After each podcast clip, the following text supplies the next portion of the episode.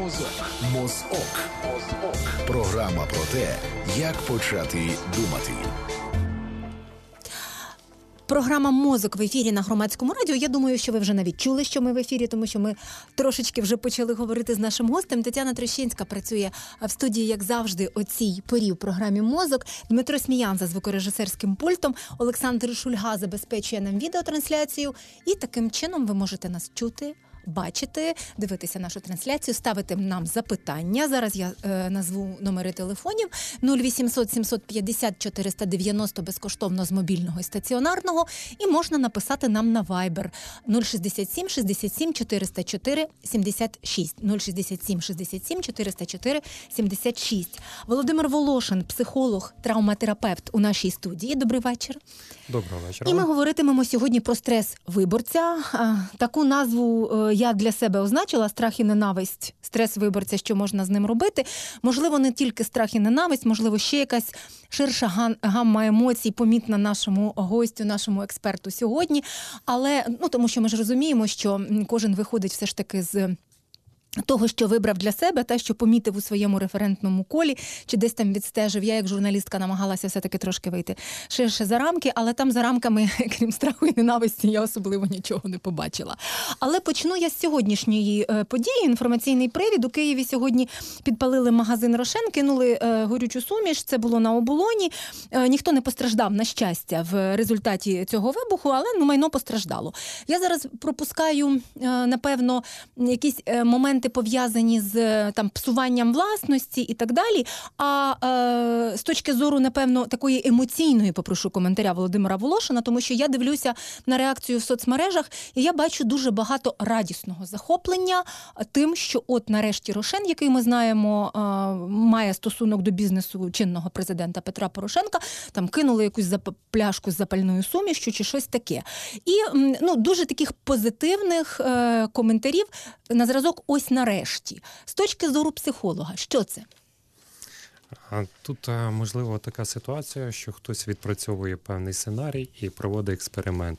Можна провести паралелі з Парижем, і люди хочуть побачити, яка буде реакція публіки, ті, хто це робили на дану ситуацію. А можна вважати, що це є такий е, вихід е, недовіри, зневіри накопиченої, ще якісь історії. Ну там коментар же в Фейсбуку написати насправді нічого не варто. От е, і якось якось свою емоцію негативно вихлюпнути. Якщо переключитися саме на негативні е, емоції то значна частина нашого населення якраз їх е, переживає і переживає вже дуже тривалий час. А ви сьогодні почали розмову про таких почуттів, як страх, е, як та ненависть. Тут можна додати ще таке, як і тривога. І тут, напевно, що питання не лише в самих виборах, а в тій ситуації, в якій країна перебуває з 2014 року. Я тривалий час, близько року, проводжу ряд тренінгів по профілактиці емоційного вигорання. І спостерігаючи за учасниками, а учасники це люди різних професій, різні верстви населення, різна вікова категорія, видно в людей хронічну втомлюваність, видно прояви емоційного вигорання.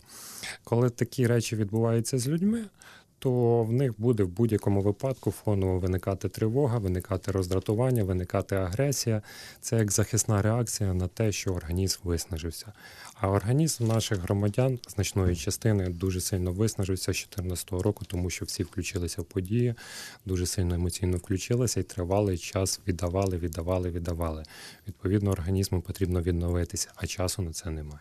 А можемо ми говорити про те, що от включення в події, про які ви говорите, одразу після революції гідності, потім війна почалася відповідно, так е, вони стосуються, наприклад, не лише тієї активної частини суспільства, тому що якщо ми говоримо про волонтерів або ми говоримо про громадських активістів або ми говоримо про е, бійців і бійчень на фронті. Там їх е, не така велика кількість, як та частина. Ну до активних там активної активної частини громадян соціологи відносять до 13%, але я зараз маю на увазі там без бійців. Та це ще ну вже понад 300, понад 350 тисяч здається, цифри такі називали.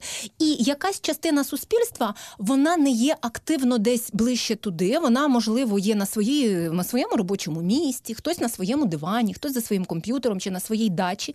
Але при цьому а, все одно ця ситуація позначається. Багато людей каже, мене це не стосується. Я це чую. От коли люди кажуть, мене це не стосується, це не про мене. Воно десь далеко. Що це? Тут може бути декілька різних речей. Е, так як ви зазначили, що невелика частина взагалі людей е, ну, ми віднесли до волонтерів, до бійців, членів їхніх родин.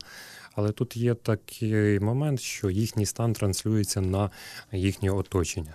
Відповідно, їхнє оточення може переживати і переживає ті самі емоції, що ці люди. Відповідно, е, хай буде їх як е, ми візьмемо невеликий відсоток взагалі в населенні. Я думаю, що цей відсоток навіть дуже значний. Угу. Вони транслюються на всіх на все решту населення нашого.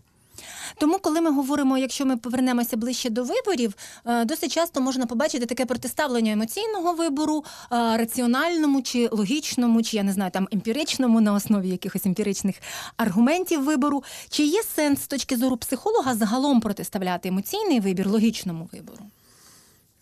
Тут напевно більше потрібно по дивитися, в якому стані знаходиться більша ну, значна частина наших громадян.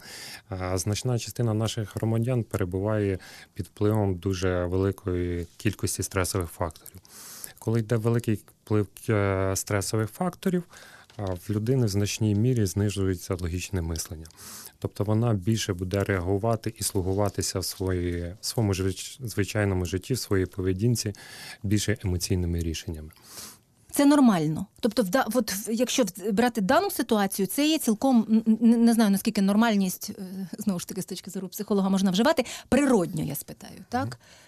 Дякую, що ви це відмітили. У нас в Україні зазвичай психологи вживають слово це нормальна реакція організму на ненормальні події.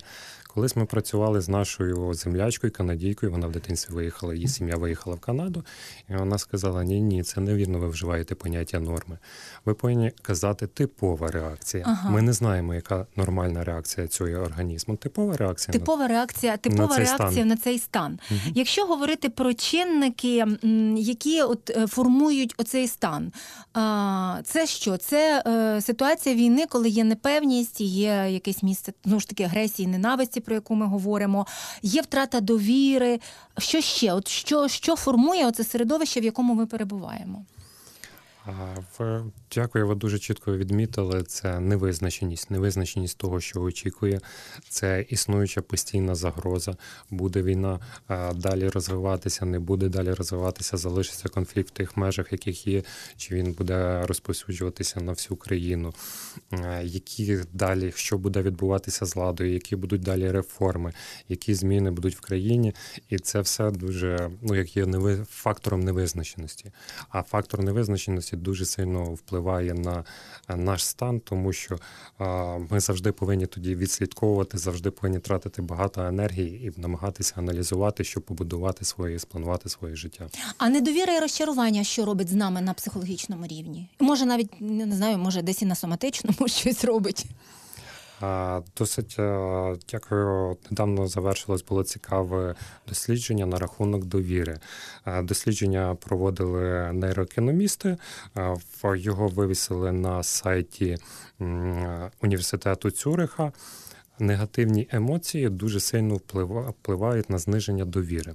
Тобто, коли ви переживаєте негативні емоції, потім будете розмовляти з якоюсь людиною, чи бачите її образ, чи ще щось, у вас буде потихо помаленьку руйнуватися довіра до цієї людини. Нагадую, що Володимир Волошин, психолог, травматерапевт у нашій студії 0800 750 490 Нам можна подзвонити безкоштовно з мобільного стаціонарного, написати на Viber 067 67 404 76. Тетяна Трещинська працює в студії. Дмитро Сміян за звукорежисерським пультом. І це програма Мозок. Ми продовжуємо тим часом. Часто можу зустріти, не знаю, як ці експертні оцінки оціню, е, як їх тлумачити, експертні оцінки про те, що Україна українці чи громадяни України надзвичайно емоційні люди. Та Вони там щось обирають серцем і так далі. і так далі. Е, чи можемо ми говорити тут про якусь специфіку? Чи це радше специфіка того контексту історичного, в якому ми зараз перебуваємо? На рахунок е, емоційності наших громадян. Тут є декілька цікавих теорій. Одна з теорій вказує на те, що значно емоційніші люди, значно вони відкритіші, значно більш будуть гостинні. Це люди, які живуть поблизу морів, тобто українці, італія... італійці, іспанці. Тобто, це це має це, це, це має якийсь сенс і має якесь значення. У нас є слухач зараз на зв'язку. Я попрошу Володимира Волошина взяти навушнички. Слухаємо вас. Ви в ефірі. Вас вітає російськомовний киянин.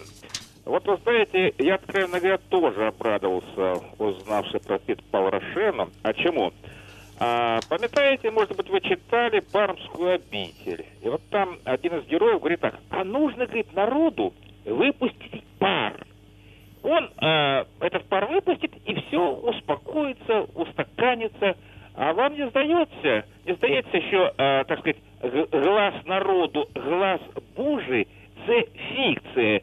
И нам нужно вот этот пар ожидать, что будет не только э, Питпал Рошену на линии Оболонь Крещатик, но вообще всех, э, э, все эти киоски возле каждого станции метрополитена по этой линии будет підпали, а затем все успокоїться. Я не знаю в кого заспокоїться. І знаєте, ми говорили про те ж на початку, що а, не загинули люди. Тобто, якби загинули люди, то я а, не переконана, що це та ціна, про яку ми маємо говорити. Але Володимир Волошин дає свій коментар.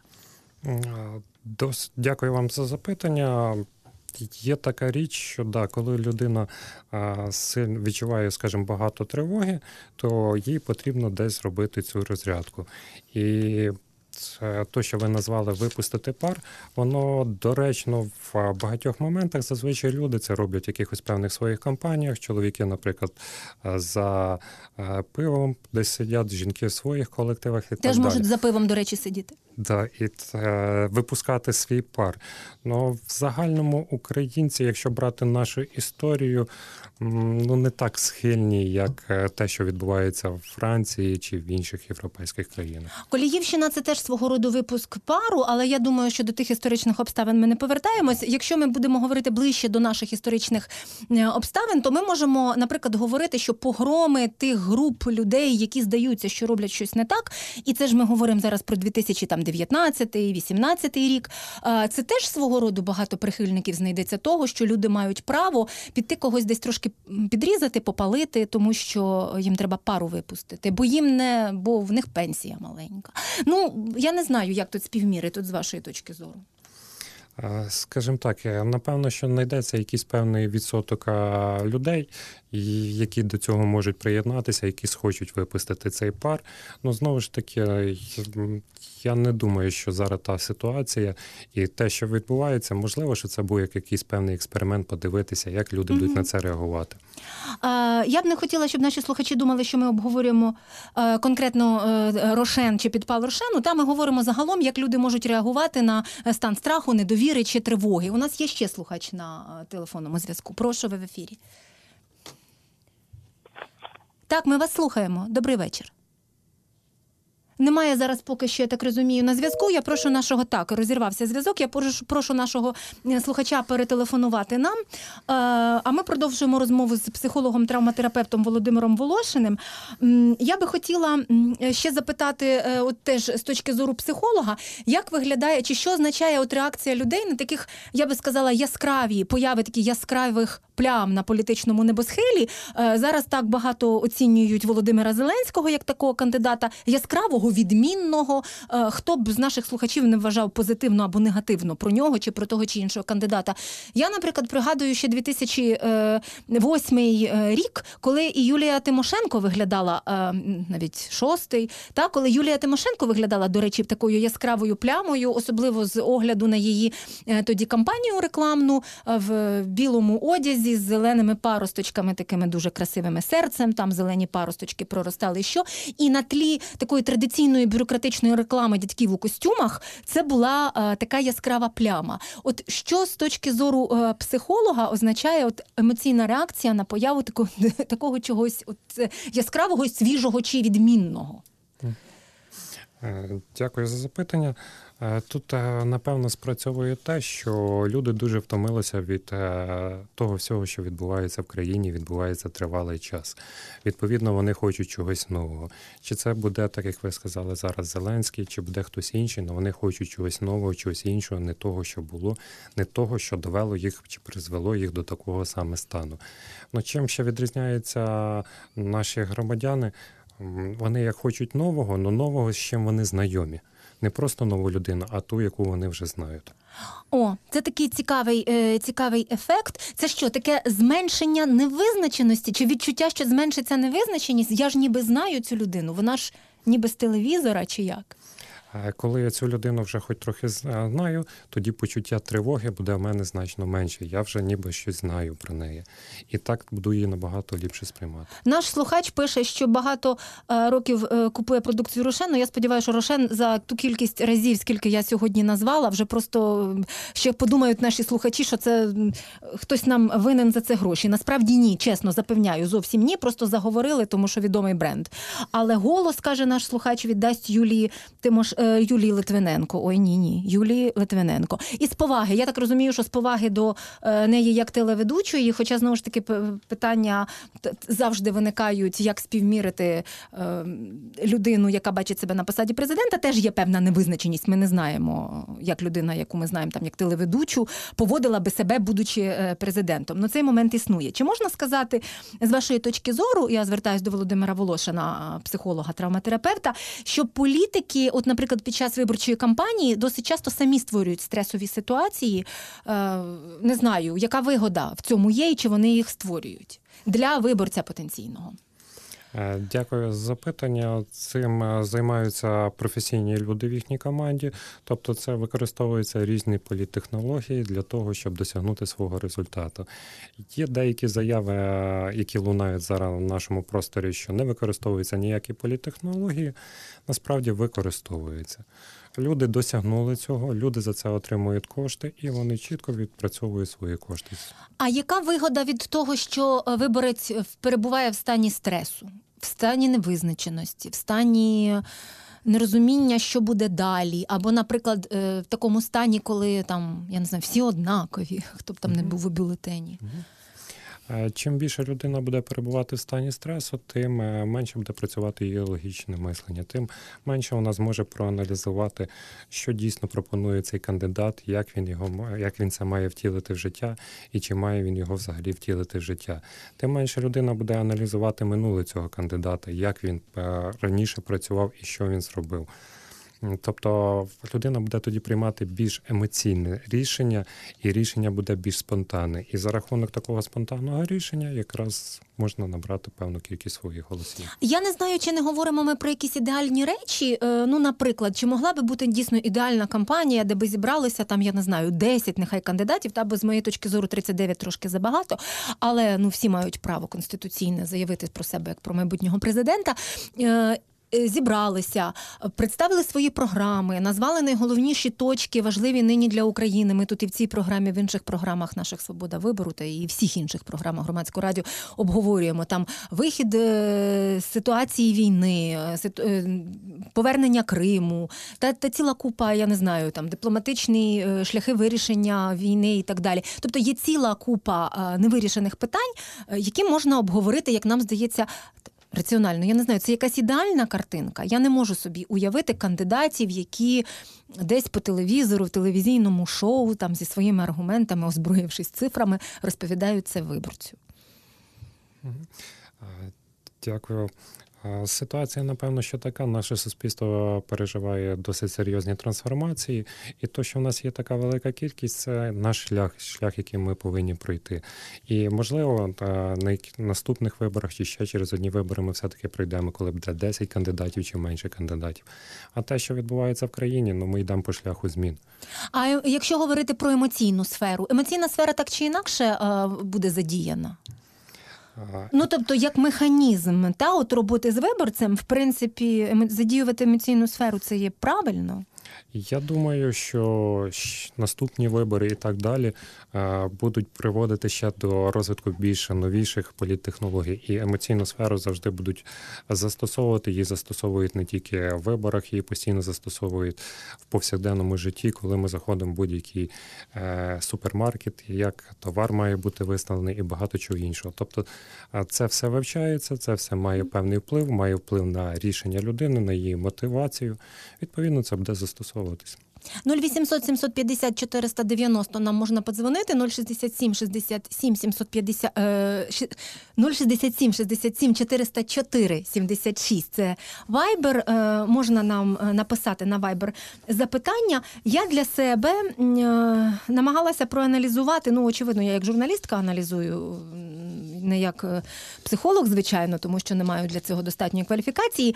Як побудовані кампанії нинішніх кандидатів, і насправді мені здалося, що цей страх, безвихідь, е, ненависть або сильні негативні емоції до інших е, колег, вони є такими домінуючими. Якщо навіть брати головних кандидатів, е, яких рейтинги показують, що вони найбільш можливо рейтингові, впізнавані або там бажані для виборця.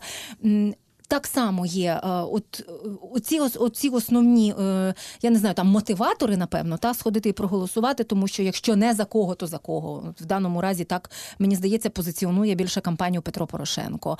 Е, Новий і не такий огидний, як всі решта. Це я так спрощено позиціоную своє як виборця бачення там кампанії Володимира Зеленського. Е, Юлія Володимирівна людина надзвичайно харизматична, тому всім багато всього дешевше і так далі. Та? Тобто, це все базується на якихось ем, ну, от, е, таких речах, які більше заганяють в, в, стан, в стан стресу. Угу. Чи ні? Дякую.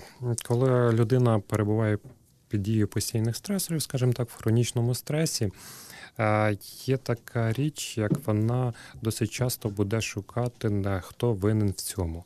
Шукати так називаємо ЦАПа відбувайла. І відповідно це використовується, показується їм, хто є крайнім. Тобто, куди каналізувати їхній негатив, що вони так зараз в даний момент живуть. І це використовується. Тобто ми це маємо розуміти, як е, люди, е, чиїми емоціями, напевно, значною мірою маніпулюють. Можливо, може настати якийсь момент, коли ми кажемо собі, так, стоп, я мушу подумати логічно. Буває так, що настає такий момент, коли людина е, зупиняється і здатна подумати, так, стоп, може бути інакше, бо так, мені це кажуть, тому що там є вигода комусь іншому. Е, Дякую. Коли людина, як ми зазначили, знаходиться в хронічному стресі, вона працює більше на емоційних своїх рішеннях і переключитися, включити більше своєї логіки для неї це буде непросто, тому що їй потрібно відновитися, скажімо так, зупинитися, трошки е, от, е, роздивитися навколо і зробити ряд різних заходів, які би змогли стабілізувати її. І тоді вона зможе нормально е, зважити всі фактори за і проти. Навіть якщо людина, коли знаходиться скажімо так, більше в своїй емоційній сфері, вона зараз сказала, все, стоп, я починаю от зараз логічно більше подумати, проаналізувати, вона це може зробити, але знову буде робити це нетривалий час і переключить механізм в той звичайний стан. Е, Поговоримо трошечки пізніше обов'язково про те, як е, захиститися або як себе стабілізувати, зупинити і що зробити для того, щоб там на своєму рівні, хоч на кріслі біля телевізора, хоч на дивані біля комп'ютера, це можна було зробити. Ще хочу запитати загалом, що таке стрес, і чи можна застосовувати цей термін до того, припустимо, що відбувається напередодні виборів. Якщо ми говоримо про інформаційне поле, про політичне поле, про те, що оточує наших е, виборців як аудиторію. Та? Вони ж є аудиторією для політиків, вони з іншого боку є аудиторією там, для радіо, телебачення, інтернету і так далі. Та? Тобто, от чи можемо ми застосовувати термін стрес? Е, Скажімо так, термін стрес він е, має ряд визначень, тобто немає одного прийнятого всіма е, визначення стресу. А те, що ви зазначили, великий інформаційний потік, це вже є перевантаження для нас, це вже є дуже сильним стресовим фактором, від якого страждала раніше більше західна цивілізація, але зараз і значна частина сходу. До нас уже дійшло, хоча ми ж відносимо себе ціннісно до західної цивілізації. Якщо говорити про те, що робиться з організмом, що з ним робиться в цьому стані? Е, Наша система, скажімо, гормональна система починає працювати зовсім по-іншому. У нас все частіше і частіше будуть виділятися такі гормони і нейромедіатори, як адреналін, норадреналін, кортизол. Їхня ціль це перш за все, щоб людина вижила, вижила стресові ситуації і вижила більше через фізичну активність. А так як значна частина людей західної цивілізації, вона не має цієї фізичної активності, відповідно відбувається руйнація її організму, її як фізичного тіла, так і її психіки. Тобто е, можна говорити про те, що якщо людина от перебуває в такому замкненому колі, то вона відчуває е, з кожним днем все більше, що її потрібно лише виживати. Вона не те, що відчуває, це на безсвідомому її, скажімо, рівні запускаються механізми. Тобто в неї потихеньку буде збільшуватися. ем, Тиск е, буде збільшуватися частота серцевих скорочень, потихеньку можуть виникати розлади шлунково-кишкового тракту від таких звичайних, як е, печія, вздуття і так далі. Я е, собі от зараз слухаю вас. Я розумію, що напевно це можливо, і я думаю, що це напевно можливо, навіть е, подивившись, послухавши і почитавши те, що ми бачимо. Тому що іноді навіть у своєму колі, говорячи особливо зі е, старшими людьми, та може і з молодшими, але зі старшими, правда, чесно, значною мірою. Я чую про те, що цей світ, який десь там перебуває в телевізорі, він стає все більш реальним. Тобто, ну припустимо, моя бабуся може переказувати мені новини по дві години, як про якихось знайомих людей, і ніби це відбувалося з нею. І ці переживання, за моїм відчуттям, абсолютно реалістичні. Це так? Угу. Дякую. Скажімо так, е, людина, перш за все, вона реагує в навколишньому світі на те, що несе небезпеку. Відповідно, в новинах е, чим частіше показують небезпеку, тим більше ми можемо туди привернути увагу глядача. І це знову ж таки використовується. І якщо це буде часто використовуватись, людина буде більше часу проводити за цим е, за телебаченням, за цією програмою чи за іншими речами, які вказують цю небезпеку. Відповідно, значна частина її життя буде там проходити, і вона буде відтворювати це так, як своє життя.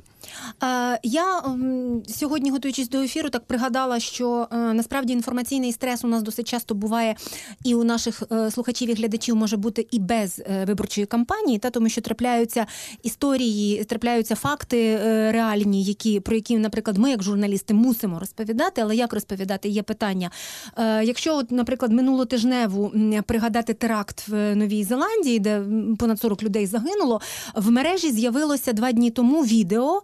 Відео, яке було знято самим нападником. Це дуже, якщо наші глядачі е, і слухачі не бачили цього відео, я не знаю, чи можу я. От зараз скаже Володимир Волошин, як психолог, чи можна рекомендувати це подивитись? Я не думаю, що це можна рекомендувати подивитись. Я одразу кажу, що, наприклад, у деяких журналістських чатах і групах ми обговорювали стосовно етичності е, цього відео, чи можливо це публікувати, чи мож... але воно було опубліковано в мережі, на яку досить часто не поширюються ніякі журналістські стандарти. Та якщо ми розуміємо, що десь е, ще в новинах е, телевізійних чи радійних.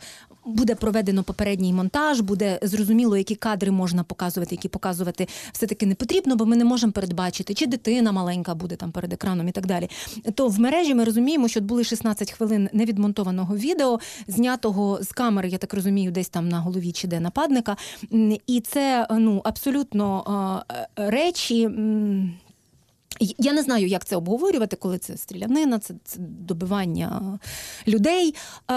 І це з'являється. Ну, ну, тобто ми розуміємо, що ми це можемо е, переглядати. І що потім відбувається з людьми, які, наприклад, це бачать? Тобто, як вони реагують і що відбувається з їхнім організмом з точки зору психолога? Е, Перш за все, люди, які будуть це спостерігати, в них будуть е, виникати негативні емоції. Негативні емоції це не просто ваші якісь певні відчуття чи думки, це зміна хімії в роботі вашого організму. Це зміна хімії, яка потім може призводити до певних тілесних розладів, до певних тілесних захворювань. Це один момент. Інший момент, коли люди е, дивляться на такі різні речі, спостерігають за ними, вони звикають до цього. І потім це стає нормою їхнього життя.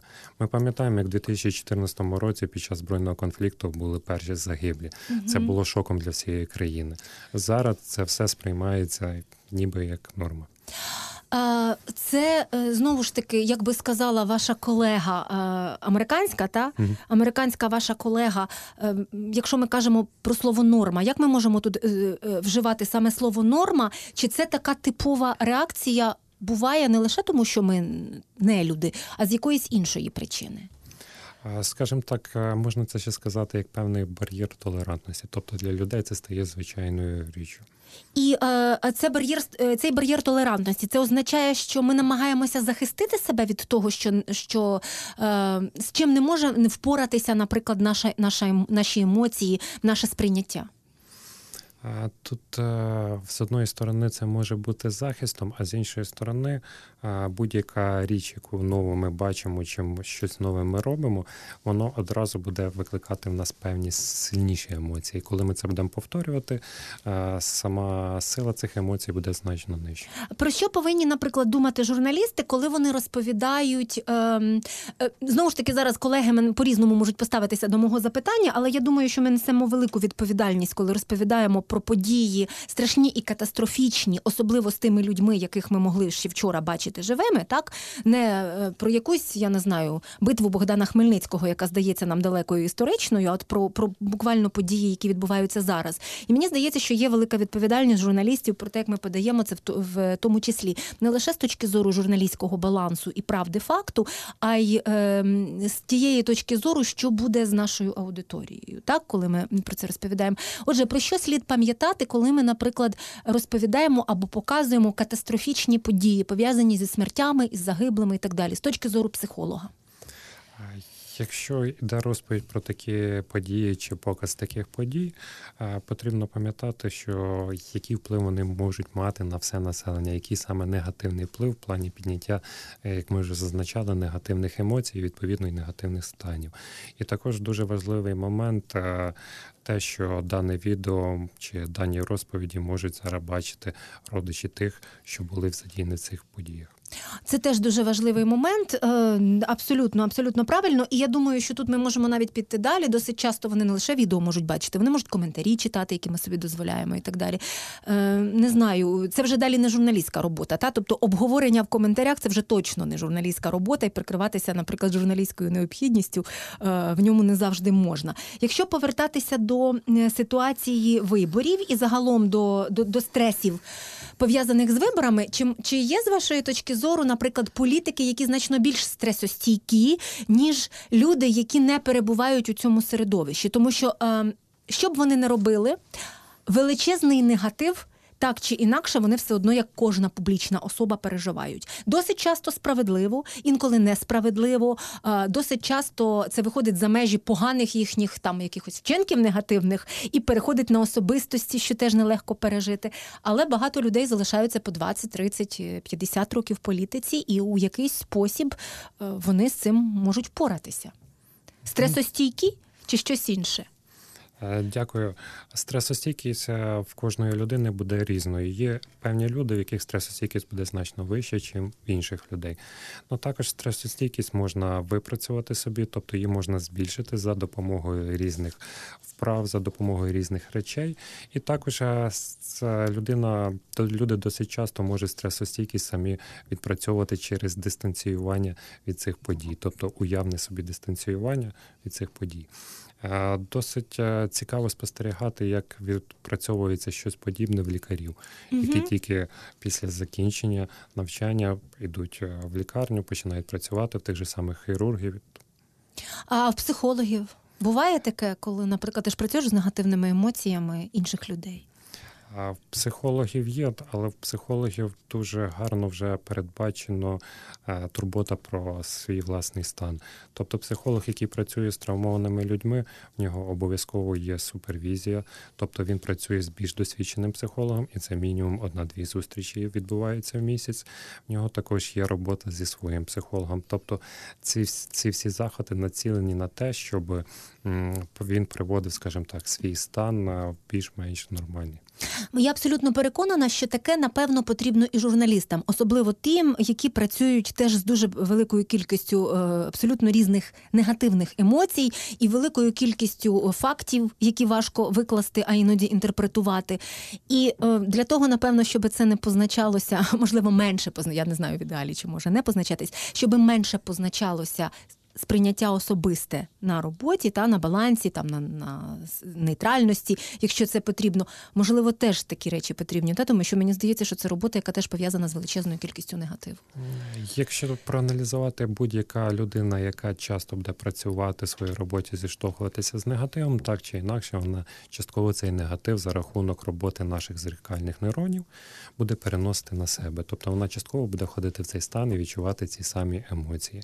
І якщо вона досить часто з цим працює, відповідно, вона досить часто буде входити в цей стан і буде погіршуватися її самопочуття. Якщо повертатися до сприйняття наших виборців різноманітних ситуацій, а так само й реакцій та на от на вибори і на те, що вони будуть робити, то часто можна зустріти, наприклад, таку таку е, реакцію і такі слова, і таке сприйняття, які от означають, які кажуть, що усі однаково брешуть або усі однакові. Що це означає? Що означає, що відбувається з людиною в цей момент? Момент, коли вона так думає? Тут е, знову ж таки однозначно не можна відповісти. Це може бути, що людина повністю виснажена, вона вже не хоче ні думати, нічого іншого робити. Це може бути те, що дуже багато йде різних е, інформацій з різних джерел, е, які протирічать одна одній інформації. І відповідно людина не може вже зрозуміти, де є правда, а де є неправда.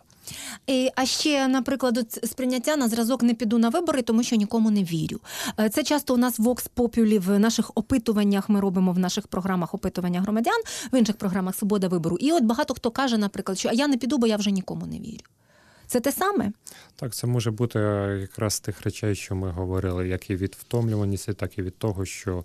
Е, інформація протирічує одна одній. Тобто сьогодні з'явилася така інформація, через годину з'явилася інша, яка повністю перекриває дану інформацію. Ще через годину ще інша і так далі. Тобто людина не знає, яка інформація є достовірною. Раніше е, наше населення довіряло і сприймало інформацію з телебачення, але це вже потихеньку період е, завершується, тому що навіть наші люди похилого віку розуміють, що інформація з телебачення вона досить часто не відповідає дійсності, вона може бути піддано під певним специфічним кутом зору.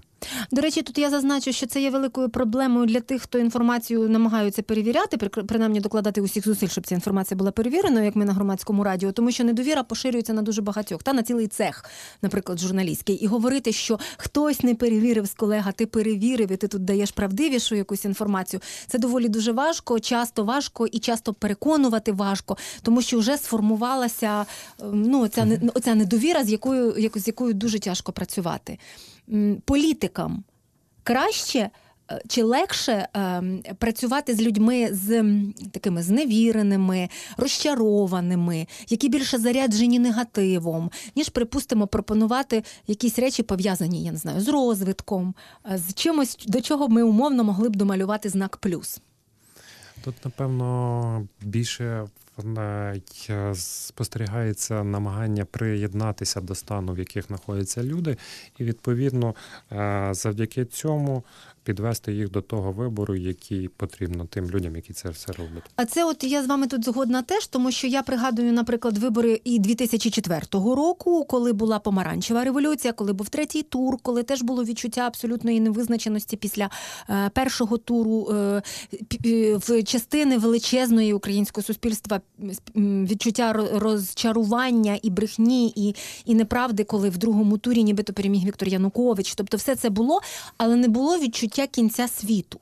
Якщо зараз почитати коментарі від експертів до самих політиків, то враження, що ці вибори це кінець світу, і це така відлікова точка, після якої або кінець світу настане, або не настане. У вас, як психолога, нема цього відчуття. Ну тобто, я розумію, що ви може ставитись до цього інакше, але ж є люди професійно непідготовлені, які просто справді думають, що це кінець світу, і там 1 квітня чи якогось там 23 квітня життя не настане, якщо раптом щось. Е, Дякую. Якраз е, відчуттям, що це вже кінець світу, це є своєрідний механізм мотивації людей, щоб вони все-таки пішли на вибори. Тому що значна частина людей перебуває в стані, е, як ми говорили, сильного виснаження, в стані апатії, і вони вже не бажають приймати в цьому ніякої участі. А таким чином, відчуттям кінця світу, вони якраз мотивують. Ага, Е, тобто це може спрацювати. Так. Це може спрацювати. Якщо говорити про виснаження і апатію, я у нас є ще час до кінця ефіру, і нам можна а, встигнути ще подзвонити 0800 750 490. І можна нам написати на Viber 067 67 404 76. Але оскільки ми вже наближаємося на ще десь хвилин 12 до завершення а, програми, я би хотіла, щоб ми поговорили про якісь такі речі пов'язані з профілактикою і, можливо, пов'язані з тим, як е, себе захистити для того, щоб трошки очистити. Я не знаю, що там мозок, серце, що в психологів. І те, і те, напевно, існує. А, якщо говорити про вигорання, про розчарування, що до цього спричинилося? Це лише ті зовнішні фактори, про які ми говоримо. Я не знаю, низька пенсія, повільно йдуть реформи, війна, президент не виправдав довіру, хтось вкрав дуже багато, і ми бачимо ці суми. Чи оце формує, чи є ще і внутрішні чинники? Це якийсь комплекс, який просто тяжіє над людиною. Комплекс взагалі чинників є дуже велика кількість, якісь будуть просто виходити більш на лідируючі позиції, якісь менше. Но чинників насправді є багато, і ті, що ви назвали, і в та невизначеність, які люди перебувають. Люди очікували змін там через рік, через два. але вони очікували змін тих, які вони собі створили, які В голові? Вони, да, які вони собі самі намалювали. Насправді, щоб країна змінилася, будь-яка країна змінилася, на це потрібен е, значний період часу. Чим більша країна, тим більше часу на це потрібно. Якщо е, проаналізувати, як е, Україна, якою вона була в 2014-2015 році, якою вона зараз є, помітні дуже великі зміни, дуже серйозні зміни. Ну знову ж таки, коли людина перебуває в стані хронічної втоми, в стані вигорання, вона цього не помічає. Тобто їй здається, все, що робилося, все робиться е, безрезультатно. Тобто немає ніяких ні, жодних змін в країні. Змінилася в нас значно армія, змінилася сама поведінка людей, змінилася поведінка молоді. Нещодавно я проводив консультацію е, жінка похилого віку. Вона каже: мене останнім часом дивує те, що наша молодь заходить, одразу купляє в трамваях, тролейбусах квиточки і одразу розраховується. Тобто помітні зміни. На це дуже сильно вплинуло е, безвізовий режим з Європою. Так чи інакше, значна частина наших громадян їздить е, в західний світ, бачить, як там люди себе ведуть, як вони поводяться, і потихеньку ці норми поведінки сприймає і переносить сюди до нас. Але от безрезультатність, відчуття безрезультатності від вас пролунало. І я ще подумала е, те, що варто згадати, що досить часто люди кажуть про відчуття несправедливості е, або відчуття невідновленої справедливості. Та Е, з точки зору психолога, несправедливість, е, відчуття несправедливості, що з нами робить і що від нас вимагає. Е, Знову ж таки, відчуття несправедливості воно може породжувати от емоції з так званим негативним відтінком. Це можуть бути і емоції гніву, і це може бути і яке певне емоції люті, і так далі. І вони знову ж будуть змінювати хімію роботи нашого організму, тобто будуть руйнувати нас потихеньку. І що саме більш небезпечніше, напевно, одне з самих найнебезпечніших в цих всіх емоціях, станах, які до яких в яких знаходиться значна частина нашого населення, це відбувається порушення сна. А порушення сна, хронічне порушення сна, воно дуже небезпечно для тіла, для психіки людини, і це воно впливає і на травматизацію, впливає і на логічне мислення, впливає на виникнення різних захворювань, таких е, захворювань, як і онкозахворювань, як і цукровий діабет е, буде другого типу, і на ряд різних таких. Тобто, якщо хтось із наших слухачів і слухачок е, відчуває, що в нього порушення сну, без якихось там, я не знаю, очевидних чинників, ну коли хтось хворіє вдома, наприклад, та, то зрозуміло, що людина може бути мобілізована і не так спати за режимом, як звично, то це є уже таким дзвіночком тривожним, про який слід подумати. Так, зазвичай людина повинна спати в нормі спати близько 8-9 годин. Якщо людина важко засипає, якщо людина прокидається декілька разів вночі чи прокидається занадто рано, і це вже є певним дзвоником, те, що в неї є якісь певні порушення зі сном. Сон це дуже, скажімо так, відновлююча річ, відновлююча річ, перш за все, для нашого мозку.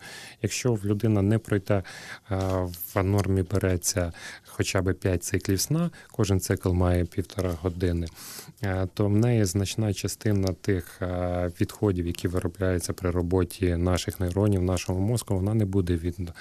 виводитися. Тобто буде значно знижуватись коефіцієнт нашої працездатності. Чи може бути стрес хронічним? Так, може бути стрес хронічним, потім може бути вигорання, і потім може навіть переходити людина в межові стани і навіть в психіатричний реєстр. Чи можна а, тоді які ще дзвіночки? От крім порушення сну, на що ще треба звертати увагу? Якщо брати психологічні моменти, Мгм, це так. порушення сна, це роздратування, це агресія, це порушення пам'яті, порушення уваги, відповідно, порушення логічного мислення. Тобто, якщо раніше людина сідала і за декілька хвилин вирішувала якесь певне завдання, робила певні прорахунки, а тут сидить, пройшло 10 хвилин, 15, 20, а вона і так і далі не може це вирішити. Це є дзвіночок про те, що щось не те відбувається з нею. Ем, якщо ем, е, так, про, це ми поговорили. Якщо повернутися, наприклад, до того, що можна, що можна зробити для себе, так що можна зробити для себе для того, щоб все ж таки, е, можливо, поки що без втручання фахівця, але поліпшити свій стан. Е, Перш за все, це самі такі класичні речі, речі, які не потребують сильного капіталу вкладення, тобто трати грошей, ті, які доступні більшості з нас. Це перш за все потрібно робити перерви в своїй роботі, регулярні перерви, особливо тих людей, які яких сидяча робота, робота пов'язана з комп'ютером, повинні бути перерви. А Це уникнення перепрацювань. Е, При великому навантаженні підключення допомоги як своїх колег, так і своїх е, членів своєї сім'ї. Мається на увазі членів сім'ї не обов'язково це по роботі, а по певним домашнім е, клопотам. Людина, просто яка знаходиться в стані хронічного стресу, вона це все втікає з е, фокусу її уваги. Якщо вона буде ці ресурси використовувати, стан вона буде розвантажувати себе, відповідно буде стан покращуватись. Це використовувати різні техніки саморегуляції, техніки, які будуть відновлювати її, техніки, дихальні техніки, техніки роботи з уявою. Е, Можна робити таку річ, яка подобається більшості людей, як масажі. Вони дуже гарно розвантажують як в тіло, але так само вони розвантажують нашу психі- психі- психіку.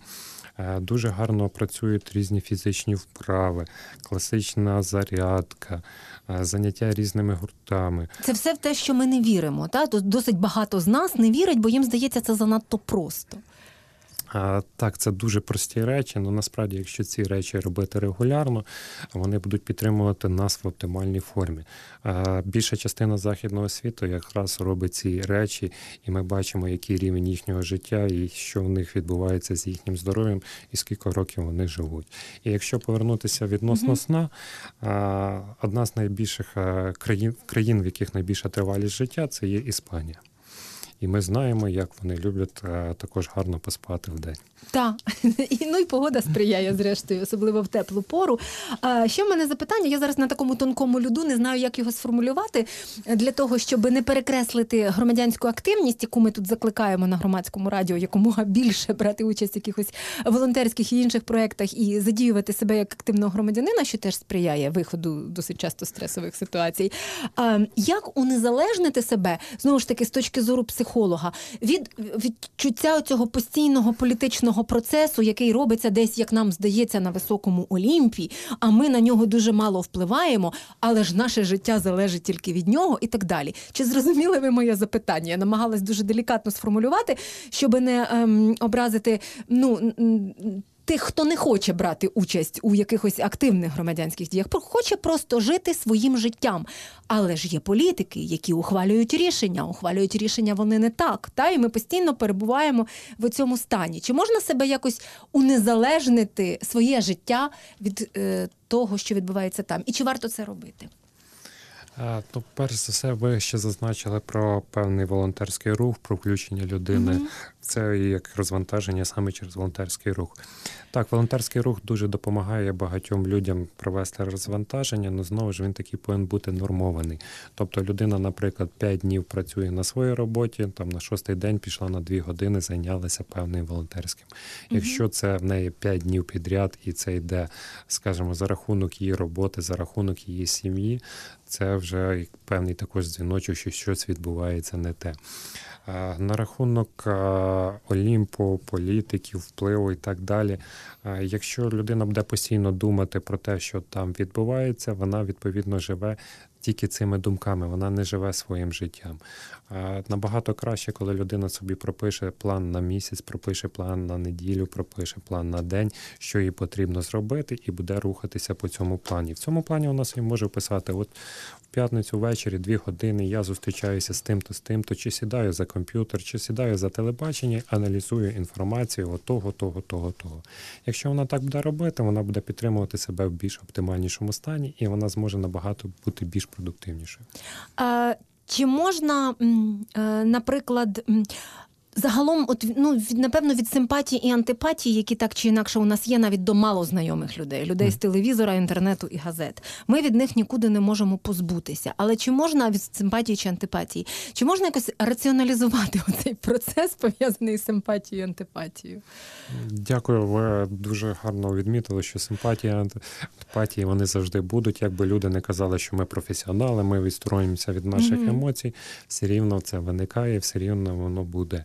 Тут, напевно, більш е, краще проаналізувати, що ви хочете від свого життя, і хто е, з тих політиків може це реалізувати, як він бачить реалізацію оцих моментів вашого життя. Якщо ви просто відчуваєте симпатію до цієї людини, але дивитесь її програму, чи в її словах ви не бачите, як вона може реалізувати ті те, що ви хочете. Ну тут вибір за вами. Дякую вам, Володимир Волошин, психолог, травматерапевт, був гостем програми Мозок. Я тут е, хочу принагідно пообіцяти нашим е, слухачам і слухачкам, що ми обов'язково зробимо програму про те, як ми сприймаємо щастя і про те, що воно не завжди пов'язане з знову ж таки високими пенсіями, зарплатами і так далі. Хоча я не закликаю, щоб пенсії і зарплати були низькими. А, Нагадую, що Тетяна Трощинська провела цей ефір для вас. Дмитро Сміян був за звукорежисерським пультом. Олександр Шульга забезпечував нам відеотрансляцію. Слухайте, думайте.